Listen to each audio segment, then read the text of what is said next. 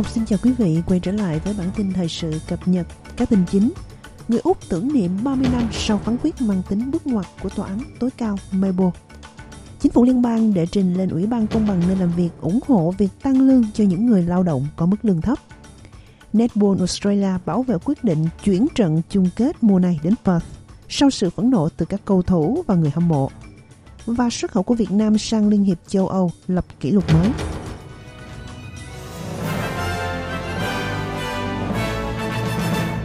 Sau đây là bản tin chi tiết. Người dân Úc đang bày tỏ sự tôn kính đối với quyết định lịch sử của Mabo nhân kỷ niệm 30 năm thành lập phán quyết mang tính bước ngoặt. Vào ngày 3 tháng 6 năm 1992, tối cao pháp viện đã đưa ra phán quyết lật ngược học thuyết khẳng định suy nghĩ sai lầm rằng trước khi có sự định cư của người da trắng, Úc là một vùng đất không thuộc về ai. Nhà lãnh đạo thổ dân Eddie Kobe Marble đã đưa ra lời thách thức pháp lý nhưng sau đó đã qua đời 5 tháng trước khi quyết định được công bố khi ông mới 56 tuổi. Con gái của ông là bà Gam Marble nói rằng Úc đã thực hiện những bước nhỏ để sửa chữa sai lầm trong 30 năm qua, nhưng vẫn có nhiều hành động đang được xây dựng để mang đến những thay đổi lớn hơn. Bây giờ đã đến lúc chúng ta phải nỗ lực để làm cho mọi thứ tiến triển và nhận lấy những thứ được trao cho chúng ta ngay bây giờ ngồi xuống và trò chuyện. Một cuộc trò chuyện cởi mở hơn để chia sẻ kiến thức, để thực sự đưa chúng ta tiến lên với tư cách là một quốc gia. Lễ kỷ niệm sẽ được tổ chức tại Townsville để đánh dấu kỷ niệm 30 năm ngày phán xét Mabo. Quyết định Mabo đã mở đường cho đạo luật quyền sở hữu thổ dân Native Title Act và việc thành lập tòa án quyền sở hữu thổ dân, từ đó dẫn đến 556 phán quyết tại tòa án liên bang. Trong khi đó, chính phủ liên bang đã đệ trình lên Ủy ban Công bằng nơi làm việc Fair Work Commission ủng hộ việc tăng mức lương tối thiểu. Chính phủ đã xác nhận rằng bản đệ trình phù hợp để tăng lương thực tế, ít nhất là phù hợp với lạm phát, vốn đang ở mức cao nhất trong vòng 21 năm qua là 5,1%. Tiền lương tăng rất thấp và chi phí sinh hoạt là những vấn đề chính trong chiến dịch bầu cử liên bang vừa qua. Việc đệ trình lên Ủy ban Công bằng nơi làm việc về mức lương hàng năm là một lời hứa của lao động trong chiến dịch bầu cử. Bộ trưởng Bộ Việc làm và quan hệ nơi làm việc ông Tony Burke cho biết, bản đệ trình của chính phủ áp dụng cho tất cả những người lao động có mức lương thấp. Who are these people? Chúng tôi không giới hạn nó ở mức lương tối thiểu. Chúng tôi đề cập đến những người lao động có mức lương thấp. Những người này là ai? Họ phần lớn là những anh hùng trong đại dịch. Họ là những người mà cả hai phe chính trị đã có những bài phát biểu cảm ơn sau đại dịch. Nhưng chỉ có một mặt của chính trị, đó là chính phủ lao động hiện nay sẵn sàng đấu tranh cho họ. Chúng ta đang nói về những người có mức lương gần bằng mức lương tối thiểu, chẳng hạn như người bán hàng, người lau dọn, hay rất nhiều người làm việc trong lĩnh vực chăm sóc. Một phút trình gay gắt từ Văn phòng Kiểm toán Quốc gia Úc đã phát hiện ra rằng chính phủ liên lãng trước đó đã thất bại trong chương trình thẻ ghi nợ không dùng tiền mặt. Kế hoạch này đặt những người nhận phúc lợi vào một chiếc thẻ, ngăn họ không thể rút tiền mặt hoặc sử dụng tiền để uống rượu, mua ma túy hoặc cờ bạc. Và điều này đã bị chỉ trích là nhắm vào người Úc thổ dân. Tổng kiểm toán nhận thấy rằng vụ dịch vụ xã hội, đơn vị điều hành chương trình đã không chứng minh được rằng nó đang đáp ứng các mục tiêu đã định. Chính phủ lao động mới đã cam kết loại bỏ chương trình này và Bộ trưởng Dịch vụ Xã hội Amanda Ricksworth cho biết bà sẽ tham khảo ý kiến rộng rãi với các nhóm cộng đồng về những gì sẽ áp dụng trong tương lai. Tôi muốn làm việc, um, tìm hiểu tất cả các lựa chọn để thực sự có các giải pháp địa phương hỗ trợ cộng đồng. Thế nhưng kết quả cho thấy từ báo cáo của văn phòng kiểm toán là không có bằng chứng nào cho thấy điều này mang lại hiệu quả. This was effective, efficient. Thủ tướng Úc Anthony Albanese sẽ tới Indonesia vào cuối tuần này trong chuyến công du nước ngoài thứ hai kể từ khi nhậm chức. Đi cùng ông Albanese trong chuyến công du 3 ngày sẽ có Ngoại trưởng Penny Wong, Bộ trưởng Thương mại Don Farrell, Bộ trưởng Công nghiệp Ed Husick và nghị sĩ Luke Gosling từ Darwin. Chuyến thăm sẽ bao gồm các cuộc hội đàm với Tổng thống Indonesia ông Joko Widodo và đưa ra đề xuất của Úc về quỹ cơ sở hạ tầng và khí hậu trị giá 200 triệu đô la với Indonesia. Chuyến đi cũng sẽ bao gồm một cuộc gặp với Tổng thư ký ASEAN Datolim Jokhoi.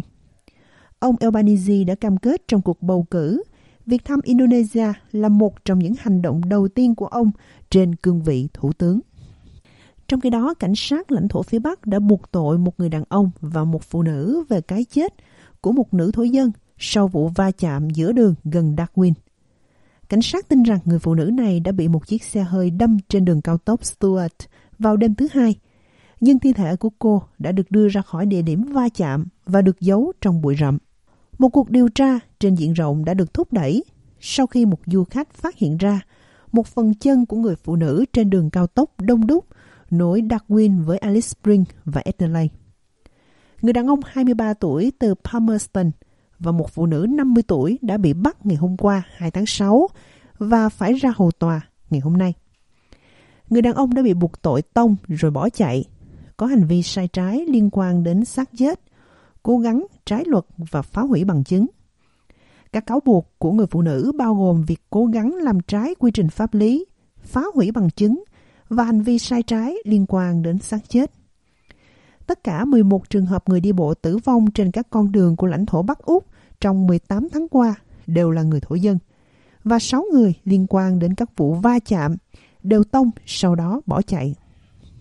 Cũng liên quan thì một người phụ nữ 73 tuổi đã tự thú với cảnh sát sau khi tông một bé trai 3 tuổi thiệt mạng trong một vụ va chạm trên đường McTire Road, Sunshine North, phía tây Melbourne. Cậu bé người Việt tên là Ethan Nguyễn, 3 tuổi, đã chết trong bệnh viện vì những vết thương nghiêm trọng sau khi bị xe tông ở Sunshine North vào khoảng 6 giờ rưỡi tối thứ năm hôm qua. Người phụ nữ này sống ở phía bắc Melbourne đã bị cảnh sát thẩm vấn sau khi tự thú sáng nay. Giám đốc lực lượng cảnh sát Victoria, ông John Fitzpatrick nói rằng vụ thương tâm này là lời nhắc nhở mọi người hãy cảnh giác khi lái xe. Lái xe hơi trên đường, đó là trách nhiệm kép. Mọi người cần phải nhận thức được những gì xung quanh mình. Mọi thứ diễn ra rất nhanh. Đứa trẻ này đã chạy quá nhanh. Mọi người cần phải đi với tốc độ yêu cầu để nếu như có điều gì tương tự xảy ra thì họ có thể thực hiện hành động mà họ cần làm để tránh tai nạn. Chuyển qua phần tin thế giới, Tổng thống Hoa Kỳ Joe Biden đã khẩn thiết kêu gọi Quốc hội thắt chặt luật sử dụng súng của đất nước sau vụ xả súng tại trường học hàng loạt vào tuần trước ở Texas. Bài phát biểu từ Tòa Bạch Ốc được đưa ra ngay trước khi một người đàn ông bắn chết hai phụ nữ trong bãi đậu xe ở nhà thờ Iowa vào một ngày sau khi một người đàn ông giết chết bốn người ở một bệnh viện ở Oklahoma. Ông Biden muốn Quốc hội cấm vũ khí tấn công, mở rộng việc kiểm tra nhân thân lý lịch và thực hiện các biện pháp kiểm soát súng khác. Trong bài phát biểu, ông Biden đã ví trường học ở Uvalde như một cánh đồng giết người.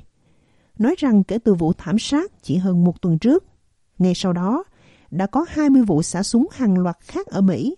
Mỗi vụ có 4 người trở lên thiệt mạng hoặc bị thương.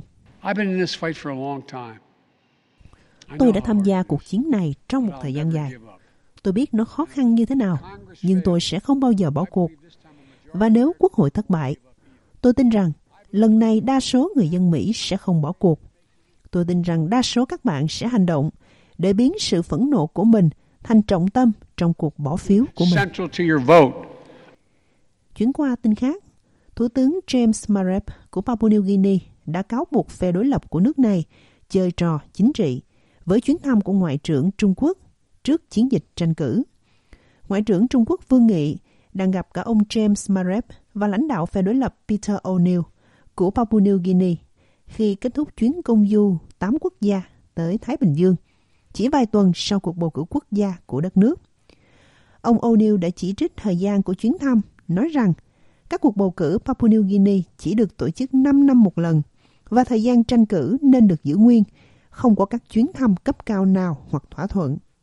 Nhưng ông Marep đã phản pháo lại, nói rằng Trung Quốc là đối tác thương mại lớn và chính sách đối ngoại của Papua New Guinea là bạn với tất cả và không có ai là kẻ thù.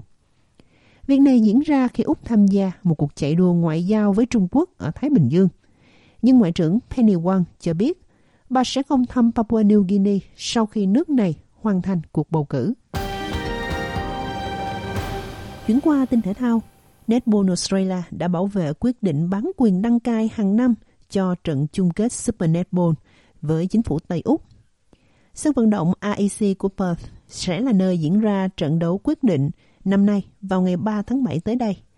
Một động thái gây ra sự phẫn nộ giữa các cầu thủ và người hâm mộ. Trước đây, đội đứng trên bậc nhất giành được quyền đăng cai thi đấu. Vì vậy, chuyển đến Perth có nghĩa là đội có thành tích tốt nhất của mùa giải là Melbourne Vixens sẽ bỏ lỡ một trận chung kết trên sân nhà. Thế nhưng giám đốc điều hành Kelly Ryan nói rằng việc bán quyền đăng cai sẽ giúp tổ chức xoay chuyển tình hình tài chính tồi tệ của mình. Được biết, Netball Australia sẽ nhận được khoảng 300.000 đô la từ thỏa thuận được công bố khi chỉ còn hai vòng đấu trong mùa giải thông thường. Chuyển qua tin Việt Nam, xuất cảng của Việt Nam sang Liên hiệp châu Âu EU vừa lập kỷ lục mới trong 5 tháng đầu năm 2022 với thặng dư thương mại là 13,4 tỷ Mỹ Kim, tăng gần 47%, nhờ hưởng lợi từ Hiệp định Thương mại Tự do song phương. Theo Tổng cục Thống kê Việt Nam, mặc dù chịu tác động kéo dài của đại dịch COVID-19 và xung đột Nga-Ukraine khiến giá nguyên vật liệu, chi phí vận chuyển tăng cao, xuất cảng của Việt Nam vẫn tăng mạnh. Riêng xuất khẩu sang khu vực thị trường EU ghi nhận mức tăng 20,3% so với cùng kỳ năm ngoái. Xuất siêu đạt 13,4 tỷ Mỹ Kim, tăng gần 47%. Các mặt hàng có mức sản xuất xuất khẩu tăng mạnh là hạt điều, cà phê, rau quả, thủy sản, gạo và sản phẩm gỗ. Bộ Công Thương cũng yêu cầu hệ thống thương vụ tại các nước châu Âu hỗ trợ doanh nghiệp Việt Nam đang gặp khó khăn trong hoạt động xuất nhập khẩu với Nga và Ukraine để có thể chuyển hướng sang các thị trường phù hợp tại châu Âu. Dự báo thời tiết cho ngày mai thứ Bảy 4 tháng 6, tại Perth, mây rải rác, cao nhất 18 độ. Adelaide trời mưa, gió mạnh, cao nhất 15 độ. Melbourne có một vài cơn mưa, cao nhất 15 độ. Hobart trời mây, 13 độ vào buổi trưa. Wollongong trời nắng cả ngày, cao nhất 17 độ. Sydney trời nắng, cao nhất 18 độ. Brisbane có mưa vào sáng sớm, cao nhất 23 độ. Cairns trời nắng cả ngày, buổi trưa 29 độ. Và tại Darwin trời nắng cao nhất 32 độ. Vừa rồi là bản tin thời sự của Ban Việt ngữ với các tin chính sau đây.